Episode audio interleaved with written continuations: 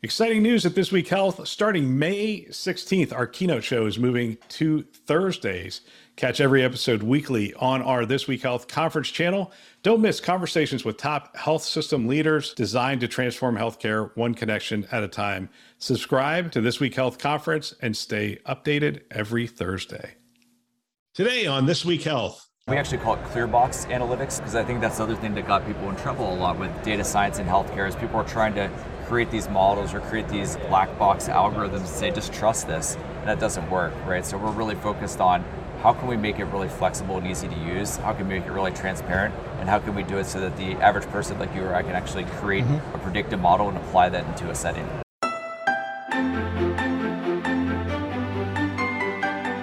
Today we have a solution showcase from Vive 2022 and we're going to talk to Field President of ClearSense and Chuck Podesta, the CIO for Renown Health. And we're going to talk about data, essentially, creating your data solution, your data platform, and uh, what Chuck has done. I'm actually going to share some of the things I did as a CIO because ClearSense was a platform that I used across the board, and Chuck used it back in the day at UCI down the street from me and also now at Renown. So I hope you enjoy this episode. Here we are from Vive 2022 and we are joined by Chuck Podesta, CIO of Renown Health. We used to be CIOs right down the street from each other. Yeah, UCI, that's right. UCI, yep. I was at St. Joe's in Orange County. I yep. could see your building from every day when I drove by it, which was, was pretty awesome. Yep. And Kevin Field, ClearSense president. We're going to talk a little bit about data architecture and bringing all this disparate data together and, and, cleaning it up. It's interesting because this is one of the things that I can really weigh in on because we were a we were a client of ClearSense when I was at St. Joe's, and, and you were an early client as well. Give us an idea of the origin stories because you were around at the very beginning. Mm-hmm. Yeah, so we Charles Boicey is kind of the, one of the founders of ClearSense. I used to work for UCI, yeah. and then he left and he came back and at the time, we were we were looking at ClearSense. We were looking for a solution that wasn't SQL based, right? That was more uh, a data lake, data lake house, beyond what we were doing in SQL, because we wanted to get into predictive analytics. And so we started piloting with Charles and his team early on, small team. And at the time, we were taking physiological monitoring data into into ClearSense as part of the pilot. And we were trying to figure out what to do with this data because we had five years worth of data. We were taking it every minute of the day for the last five years. So we had a lot of a lot of data, almost in a streaming format. And so we met with some intensivists, and they actually said, well, let's look at the data from the perspective of patients that crash, whether it's in the ICU or the ED. What happened to those patients 30 minutes before, an hour before, the day before, and see if we can come up with an alert algorithm around that. So we mixed in some medications, some labs with the physiological monitoring and actually created an application called Code Blue. And uh, separate from, we had Epic as our EHR, it was a separate alert system. And it actually did work. And we documented, I think, four patients at the time that the alert fired. It Doesn't tell you what to do or what's wrong. It just says, hey, there's something going on. This pattern looks like other yeah, patterns that have led to. That led to 30 minutes, 90 minutes before a patient crashing. Now, you can imagine catching a patient before they crash, before a heart event or something like that. That's the best of all worlds because now right. you're pre-heart attack and the much better uh, recovery process associated. And then we went back, what we did is on those four patients, we went back to the intensivist, showed them Epic at the time and what Epic was doing with these patients and said, would you have done anything different by looking at the medical record? And they said no. It just wasn't, even though you say in electronic health record it's real time, it's not real time enough, right? Because you're not looking at streaming data. That's right. And we're going to talk a lot about clean data, but you're That's right. You, here's what we're going to do. He's going to share his story. I'm going to share my story. My story is a little different. The Code Blue app is awesome because it's taking physiological data, which is clean. Very clean. Right? No one else, no one's typing it in. It's just all taking it native, natively as well. Right. Yeah, it's just and, native and that's, data. that's the beauty of it. We're, we're seeing people start to look at that model and say, okay, what's the data that we can clean the fastest? Video data we can clean very fast, and the monitoring data is, is pretty clear. When we implemented it at St. Joe's, we had a little different problem set, right? So first of all, we had, a lot of different data repositories, so we, we had that going. But what happened almost immediately after we made the investment in ClearSense was uh, we started doing our, our EMR mig- migration. And one of the things we had done in the past, I found all these applications that were still running out there, and I said, "Why, why is this still running?" It's like, "Oh, well, we have to get we have to get archive data." I'd be like, "All right, so why don't we shut that off?" It's like, "Well, we're still getting archived data." It's like it's been four years since we migrated. I mean, we're still paying a license on this and this. Exactly, Part yeah. of the ROI on this was to get rid of this license, and we're still paying it. Right. And uh, Read only too, right? and it's interesting because that was not our intended first use case. Right. But it's such a natural use case, and we just we started popping all that data in there, and we were able to shut off our, our old EMRs within months instead of years, and it, it took that Huge ROI. Huge ROI very quickly. Yeah. Uh, but the other thing we started to do was we looked at claims in almost that predictive way that that you were talking about. We were looking at our claims and, and the stuff we were submitting, and we were looking at patterns and saying, when you submit claims that look like this, we were we were able to predict which ones were bouncing. Now we've never finished that product. I don't know if mm-hmm. you guys ever finished that, but Yep. it was it was an interesting model to look at it and go, look, I think within a very high accuracy rate, we can predict if the claim that this this entry person just put in is going to be denied or not, Right. Mm-hmm. and be proactive to potentially get more information before we even send it, have it get rejected, come back and go through another process. But that's the stuff you can do with a data platform per se. So I'm going to have you tie all this together. Absolutely. Yeah, so I think you're both giving really good use cases, right? These are endpoints that benefit from having good, clean, trusted data. When we started to really look at this and look at code patients, and we started looking at septic patients and other things and looking at the breadcrumbs, we realized that those analytics are only as good as the data that you're feeding into them, right? We started looking at the enterprise of these systems. There's EMR data out there. There's operational data. There's all these different patient monitors. There's also environmental data. Mm-hmm. The, the list is endless as you start looking at all that. And if you can really focus on getting all that data together and trusted and start to build some transparency and governance around it, you can solve for a lot of problems. And that's really been our focus is being able to figure out how can we get that data centrally located, organized, intelligent, and then applicable so it can actually solve problems. So whether it's claims or whether it's streaming analytics for a patient event, it can do any of those things. So, so you guys are going through a growth spurt right now. So We are. Hmm. we just had somebody come by the booth and say, "Well, how long have you guys been around?" It, it is Yeah. almost like the best kept secret out there. But I mean, you were you're talking about use cases back in 2016. 2016. And I'm Yeah. same thing, 2016. So you guys have been around for a while. The technology's baked, and I think I ran into four ClearSense people that have joined the team in the last six months. Absolutely. So an awful lot of records, uh, a lot of systems signed up, a lot of records being handled at this point. That's right. That's right. We're, we're growing just exponentially. I think a lot of organizations are starting to think about data differently. I think there's been a lot of misconception that people had access to data in ways that they really needed it and wanted to drive their organizations, right? There's a lot of people that were trying to become data driven or starting to say these digital transformation or all these kind of buzzy type things, but they didn't really know how to do that. And we've been focusing on this for a long time now, really Yeah. being data first and data driven. So Chuck, you're at Renown now, and you're now a ClearSense client at Renown. What- Yes, we are. Where are you Where are you going to take this? Where are you thinking? So when you look at what COVID's done with telehealth, right, and it's really kicked down the digital front door, right? And so you need a tool like this to collect data from all these, there's much more disparate systems out there than ever have been, right? Because now you've got patient monitoring in the home, you've got EICUs, you've got virtual telemetry, you've got the video visits that you're doing. So you're starting to build a patient persona.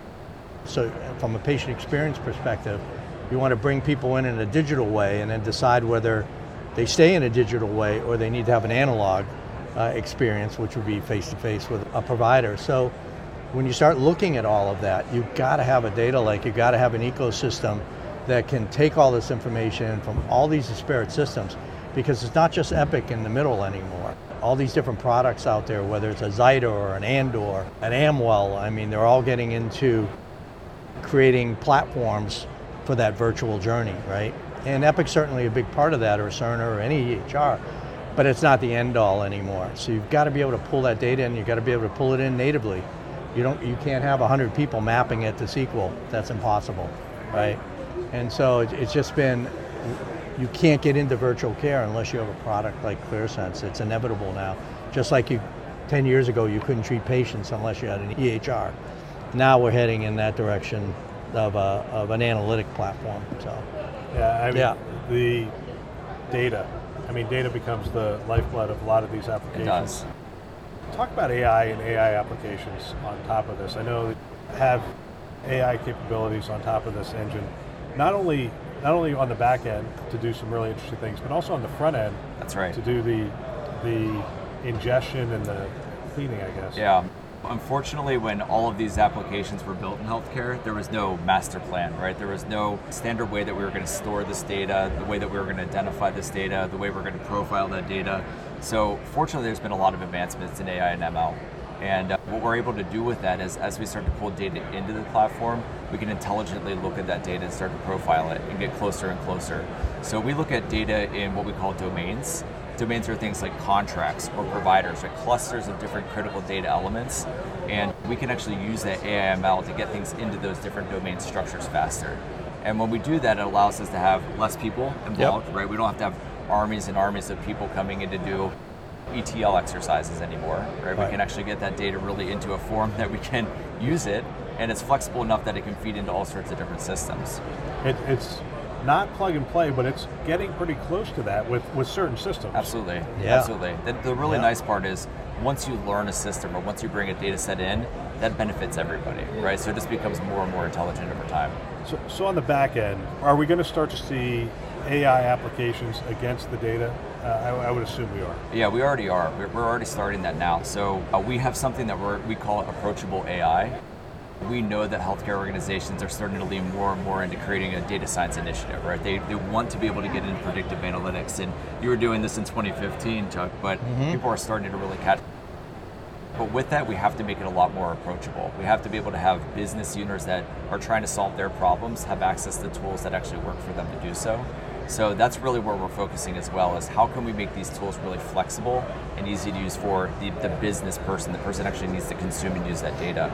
So we do have a, a, a tool at the end of that, that platform, once we get the data trusted, have it governed, ready to go, that we can actually apply it into actually looking forward.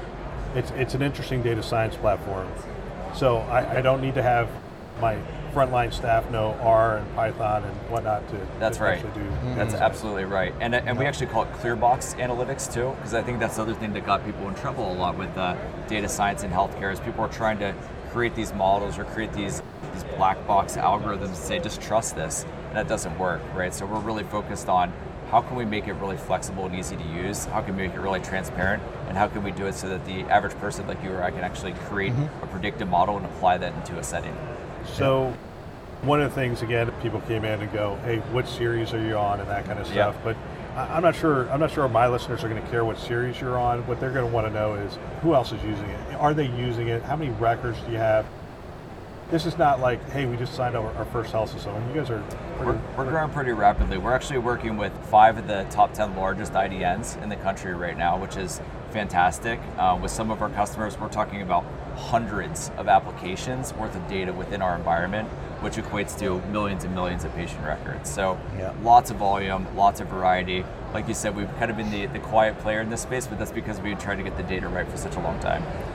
Yeah, so we, we talked about some applications. Are there other applications that these health systems are using that, that maybe Chuck and I didn't, didn't touch on at this point? Yeah, there's a, a few other ones. So one, first and foremost, we're, we're completely agnostic as a platform, right? So data doesn't come and live and die in ClearSense. So we can pull all that data together, get it prepared, and feed it out to any other third-party application. So being able to feed that clean data to trusted data to other sources, I think is a big, big differentiator for us.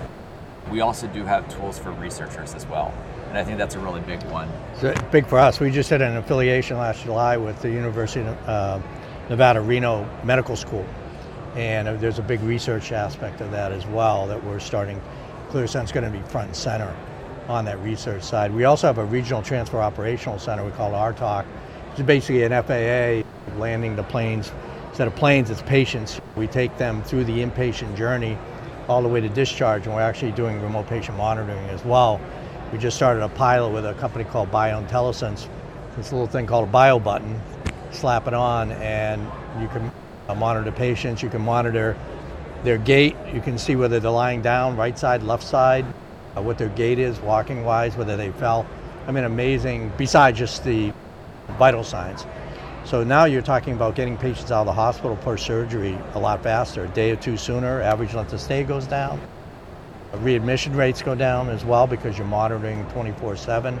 You don't have to have family members come all the way across the country to take care of them because we can give them a report on a daily basis of all the monitoring that's going on. If they see all, everything's green, they know their loved one is being taken care of, and that's and that's where we're going. And so we're actually expanding the RTOC into an ambulatory side from the inpatient side as well, and utilizing ClearSense because we're we're just starting to gather more and more data, and we got to store it somewhere, and then be able to produce the reports, whether it's operations, whether it's for research, or whether it's just to take care of the patient. So.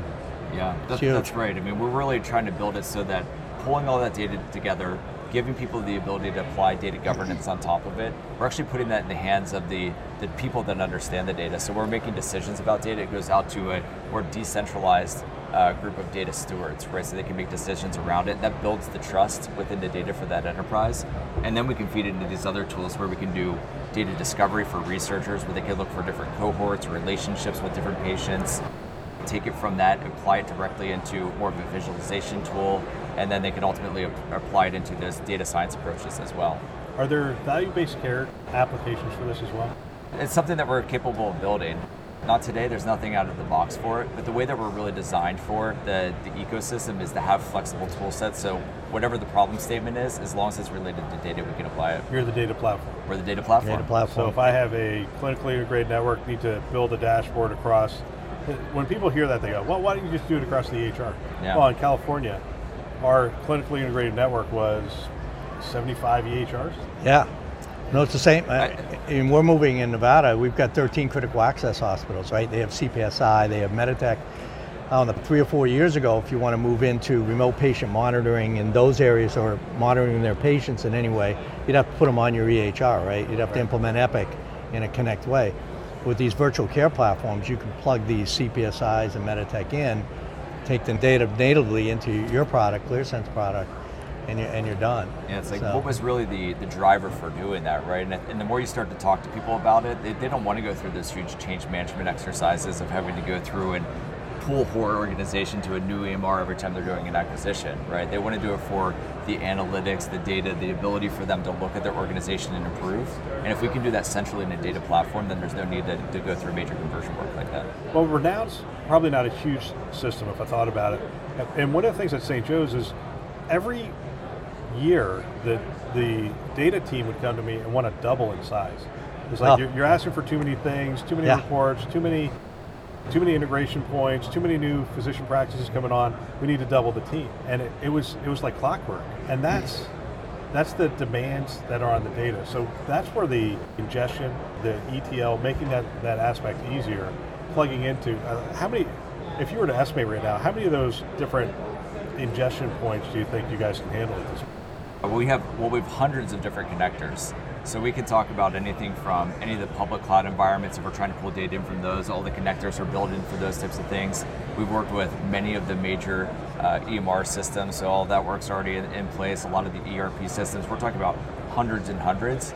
And as far as the volume of how much you want to pull into it, it's really limitless. You can pull yeah. as much data and, as and possible. so if he dreams up something, is more than likely it's going to be standard space. You guys are going to be able to pull that data in. And that's right. And if, if it puts out a signal, we probably have a way to pull it in.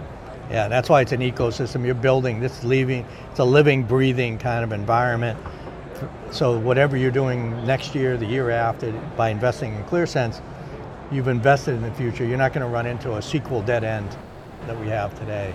And that's why we bought it was from the standpoint of we view it as we're just going to grow with it for years and years to come. That's exactly it. I mean, the, the idea with having a platform is that you don't have to continuously go out and buy another third party application, another application, another application to solve for problems. If there's a platform in place that's really flexible, you can really just build it and grow it into whatever problem statement you have and solve for it. One of the questions people are going to ask, and I realize it's irrelevant, I'm going to ask it anyway, yeah. which is they're going to say, hey, what, what cloud are you running on? Yep. But it, but it really doesn't matter, does it? It doesn't matter. So we actually started in our own private cloud we actually started our private cloud because of security, right? There was just that there was SOC 2, HITRUST, all those types of things that public clouds just weren't ready for that. Now that said, we know that the, the market's starting to migrate. People are getting more comfortable with these cloud migrations. So Yep. we actually are standing up in public cloud environments as well. With uh, Renown, for example, will be in Azure. Okay, so you, Yeah. so you could be in AWS, you could be in Azure. We are designed specifically to be multi-cloud, hybrid cloud, cloud agnostic.